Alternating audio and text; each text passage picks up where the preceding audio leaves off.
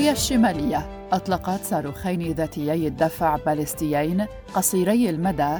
أطلقتهما على المياه الموجهة لسواحل اليابان في أحدث اختبار ضمن سلسلة اختبارات غير عادية. وأطلقت هذه الصواريخ من مطار بالقرب من بيونغ يانغ في ساعة مبكرة من صباح الاثنين الماضي بحسب جيش كوريا الجنوبية وأكدت اليابان أيضا إجراء الاختبار. وهذا هو رابع إطلاق صاروخي تجريه كوريا الشمالية خلال أسبوعين على الرغم من حظر الأمم المتحدة عليها من إجراء تجارب الأسلحة البالستية والنووية وفرض عقوبات صارمة عليها.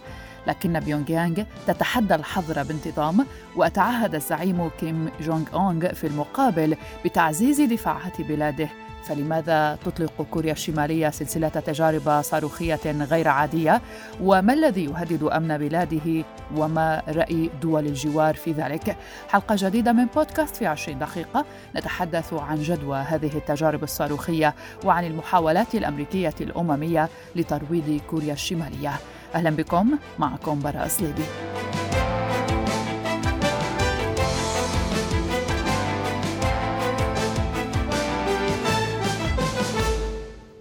إذا أطلقت كوريا الشمالية مقذوفا غير محدد حسب ما أعلن الجيش الكوري الجنوبي ومسؤولون يابانيون الجمعة الماضية فيما يعتقد أنها رابع تجربة صاروخية للدولة المسلحة نوويا في أقل من أسبوعين. وتأتي هذه التجربة الجديدة المفترضة بعد فرض الولايات المتحدة عقوبات جديدة ضد كوريا الشمالية الأسبوع المنقضي ما دفع بيونغ إلى التعهد بعدم التخلي عن الحق في الدفاع عن نفسها وأعلنت هيئة الأركان المشتركة للجيش الكوري الجنوبي الجمعة الماضية كوريا الشمالية تطلق مقذوفا غير محدد باتجاه الشرق من دون الإدلاء بمزيد من التفاصيل. كما ذكرت أيضا قوات يابانية أنها رصدت عملية الإطلاق من كوريا الشمالية لما يبدو أنه صاروخ أو صواريخ باليستية وأكد متحدث ياباني لوكالة فرانس بريس القوة لا تزال بصدد إجراء التحليلات لمعرفة أين سقط وما إذا كان مقذوفا واحدا أو أكثر. ورغم العقوبات الدولية المفروضة عليها على خلفية برنامجها للأسلحة النووية أجرت بيونغ يانغ تجربتين لما قالت إنها صواريخ فرد صوتية هذا العام في الخامس والحادي عشر من كانون الثاني يناير. وبعد التجربة الثانية التي أشرف عليها الزعيم الكوري كيم جونغ أون شخصيا على أثرها فرضت العقوبات المتحدة عقوبات على خمسة أشخاص مرتبطين ببرنامج بيونغ يانغ للأسلحة البالستية. سنتحدث عنهم بالتفصيل. وعقب القرار الأمريكي اتهم متحدث باسم وزارة الخارجية في بيونغ يانغ الولايات المتحدة المتحدة بأنها تتعمد تصعيد الوضع.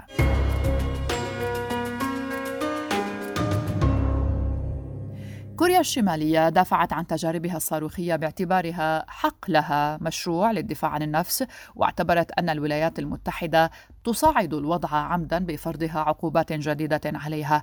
وقال متحدث باسم وزارة الخارجية في بيان نشرته وكالة الأنباء المركزية الكورية الرسمية إن تطوير كوريا الشمالية في الآونة الأخيرة سلاحا من نوع جديد جاء ضمن جهودها لتحديث قدراتها الدفاعية الوطنية ولم يكن يستهدف أي دولة بعينها أو تقويض أمن الجيران. وأضاف البيان أن اتهام الولايات المتحدة لبيونغ يانغ بالممارسة المشروعة لحق الدفاع عن النفس استفزازا واضحا ويشبه منطق رجال العصابات محذرا من رد فعل أقوى إذا تبنت الولايات المتحدة نهجا تصادميا.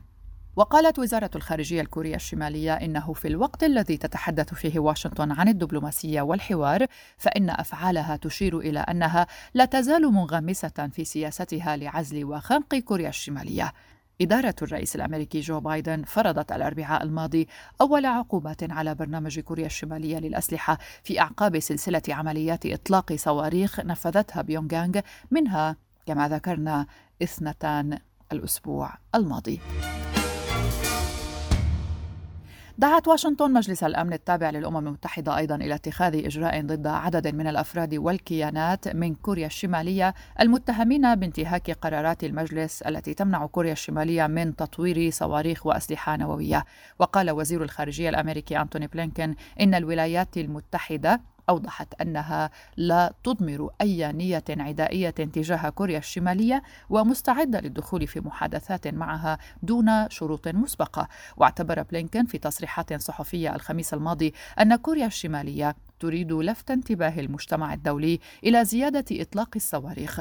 واعتبر أن هذه الاختبارات الصاروخية مزعزعة للاستقرار وخطرة ومخالفة لقرارات مجلس الأمن التابع للأمم المتحدة.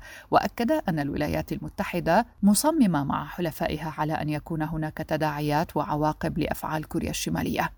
أما السفيرة الأمريكية ليندا توماس جرينفيلد ممثلة الولايات المتحدة الدائمة في الأمم المتحدة قالت The DPRK's record of weapons proliferation is clear.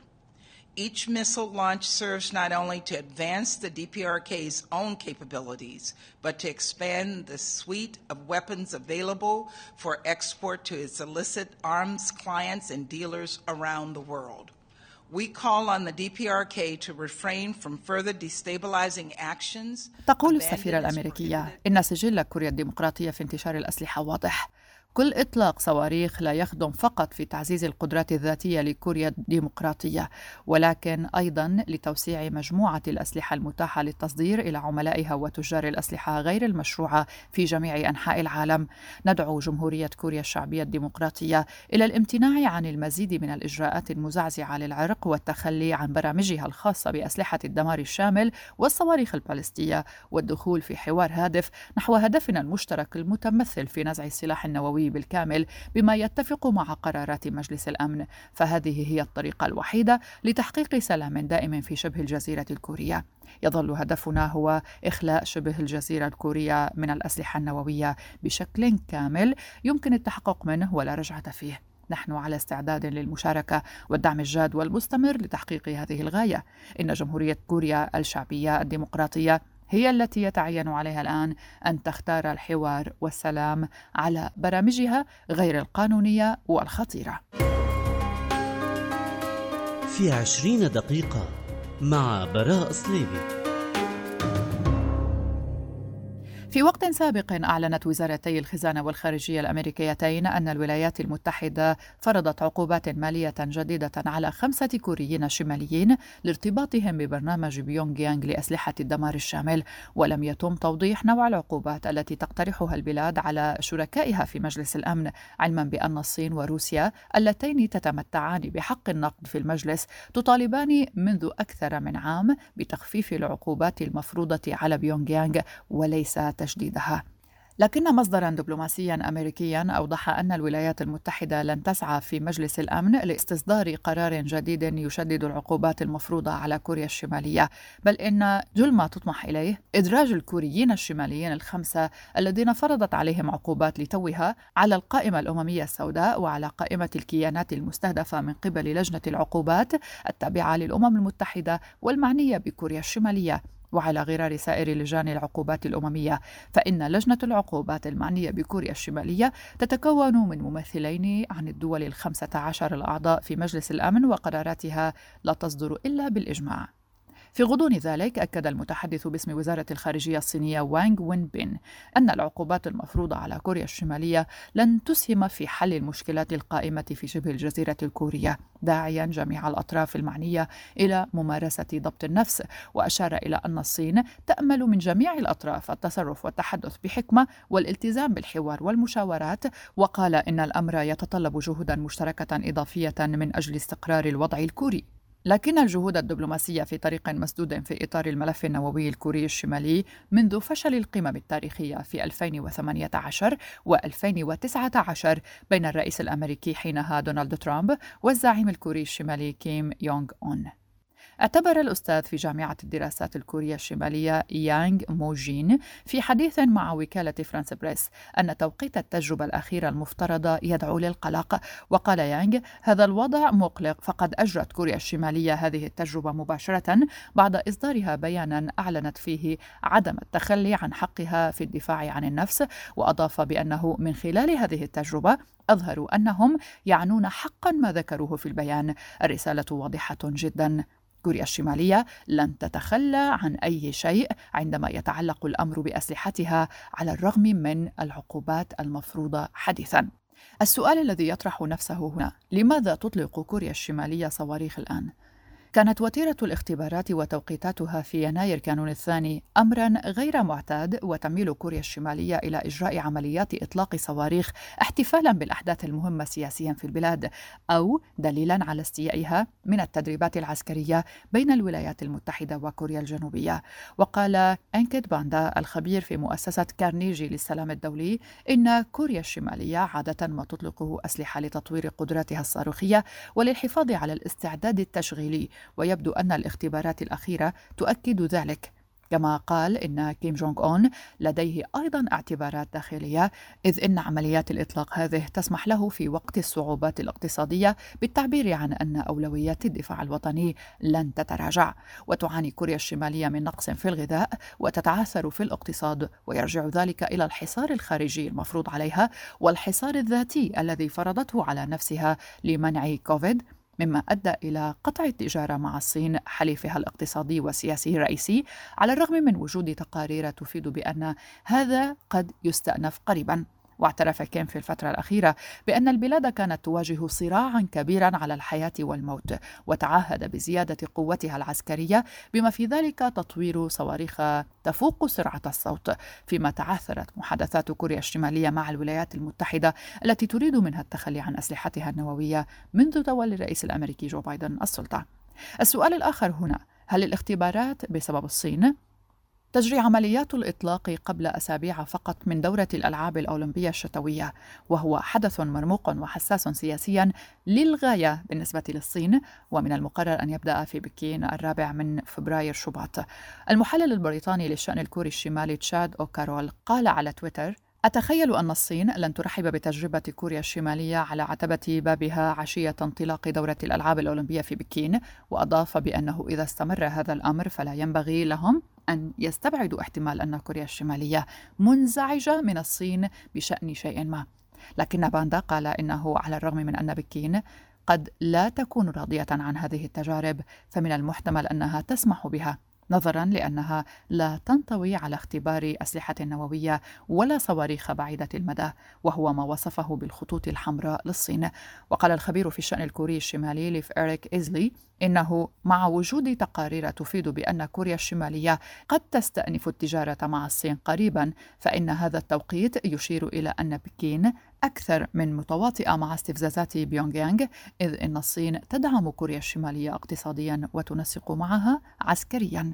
وأضاف أنه بالنظر إلى علاقتها الاستراتيجية مع الصين فمن المرجح أن تنهي القيادة الكورية الشمالية المناورات العسكرية والتجارب الصاروخية المبكرة لعام 2022 قبل أولمبياد بكين. ويشير التوقيت أيضا إلى أن كوريا الشمالية لا ترغب في التزام الصمت بل الانتخابات الرئاسية في كوريا الجنوبية أو الظهور بمظهر الضعيف المحتاج إلى الإنعاش المتمثل في المساعدة الصينية عبر الحدود. لماذا تواصل كوريا الشمالية اختبار صواريخ جديدة رغم العقوبات الصارمة؟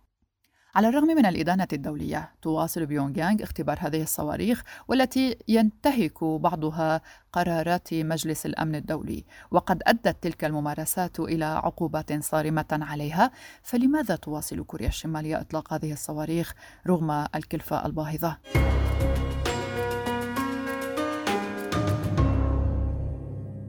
الآن نتحدث عن تاريخ العقوبات على كوريا الشمالية. فرض مجلس الأمن الدولي عقوبات دولية على كوريا الشمالية بينما فرضت بعض الدول عقوبات أحادية من جانب واحد على الدولة الكورية على خلفية برنامجها النووي وسجلها في حقوق الإنسان. في أبريل نيسان من عام 2006 تبنى مجلس الأمن بيانا بعد قيام كوريا الشمالية بإطلاق صاروخ تايبو دونغ 2 قرارا يدعو للتطبيق الصارم لنظام العقوبات المفروض على كوريا الشمالية في يوليو تموز 2006 وبعد قيام كوريا الشمالية بتجربة إطلاق صاروخ تايبو دونغ 2 بعيد المدى أقر مجلس الأمن القرار 1695 القاضي بالحظر التجاري ومنع تصدير التكنولوجيا والتعامل المالي الذي يمكن لكوريا الشمالية استخدامه في تطوير برنامجها لإنتاج أسلحة التدمير الشامل. وفي أكتوبر تشرين الأول جاء قرار مجلس الأمن الدولي رقم 1718 للعام 2006 ردا على قيام كوريا الشمالية بإجراء أول تجربة نووية وينص على حظر تصدير السلاح وعقوبات مالية بالإضافة إلى تصدير مواد الكماليات وسلع الرفاهية. وفي إبريل نيسان 2009 أصدر مجلس الأمن بيانا ملزم يقضي بتجديد العقوبات على كوريا الشمالية ردا على قيامها بإطلاق صاروخ بعيد المدى من طراز تايبو دونغ 2 قالت بيونغ يانغ إنه مخصص لحمل قمر صناعي إلى الفضاء. من جانبها أقرت وزارة الخزانة الأمريكية عددا من العقوبات التي تحظر تعامل الشركات الأمريكية مع بعض الجهات والهيئات الكورية الشمالية والعمليات المالية مع سفن الشحن الكورية الشمالية مع ضرورة الحصول على إذن مسبق من الجهات الأمريكية المعنية قبل استيراد أي مادة مصنوعة في كوريا الشمالية بيد أن الولايات المتحدة. وفي قرار رفع اسم كوريا الشمالية من لائحة الدول الراعية للإرهاب في أكتوبر تشرين الأول 2008 رفعت أيضا بعض القيود القيود التجارية لا سيما تلك المتصلة بتعامل الشركات الأمريكية والتحويلات المالية. اليابان فرضت أيضا حظرا على صادرات كوريا الشمالية لأراضيها ومنعت دخول سفن الأخيرة إلى الموانئ اليابانية كما منعت بيع لحم الخنزير والكافيار وسمك التونة والسيارات الفخمة والدراجات النارية وآلات التصوير إلى كوريا الشمالية تطبيقا لقرار مجلس الأمن بحظر تصدير سلع الكماليات والرفاهية. من جانبها قيدت كوريا الجنوبية حركة البضائع والمعدات إلى كوريا الشمالية في إطار اتفاق دولي وقع عام 1996 يضبط نقل البضائع ثنائية الاستخدام مدنيا وعسكريا. وبعد وصول ميونغ لي باك إلى السلطة العام الماضي أوقفت كوريا الجنوبية التدفق غير المشروط للمساعدات بما في ذلك الغذائية إلى كوريا الشمالية وربطت جميع مساعداتها بتخلي الجارة الشمالية عن برنامجها النووي.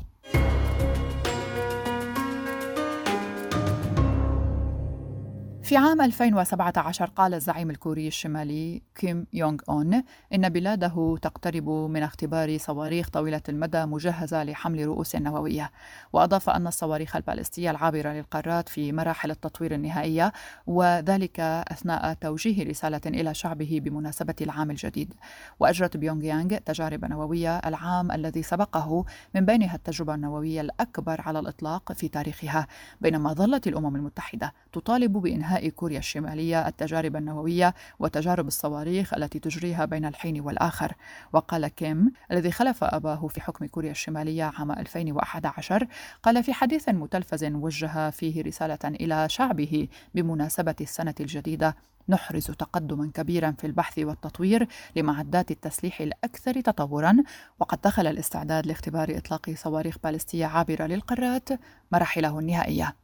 في عام 2017 هل تسببت اختبارات صواريخ كوريا الشمالية الأخيرة في زلزال في المنطقة؟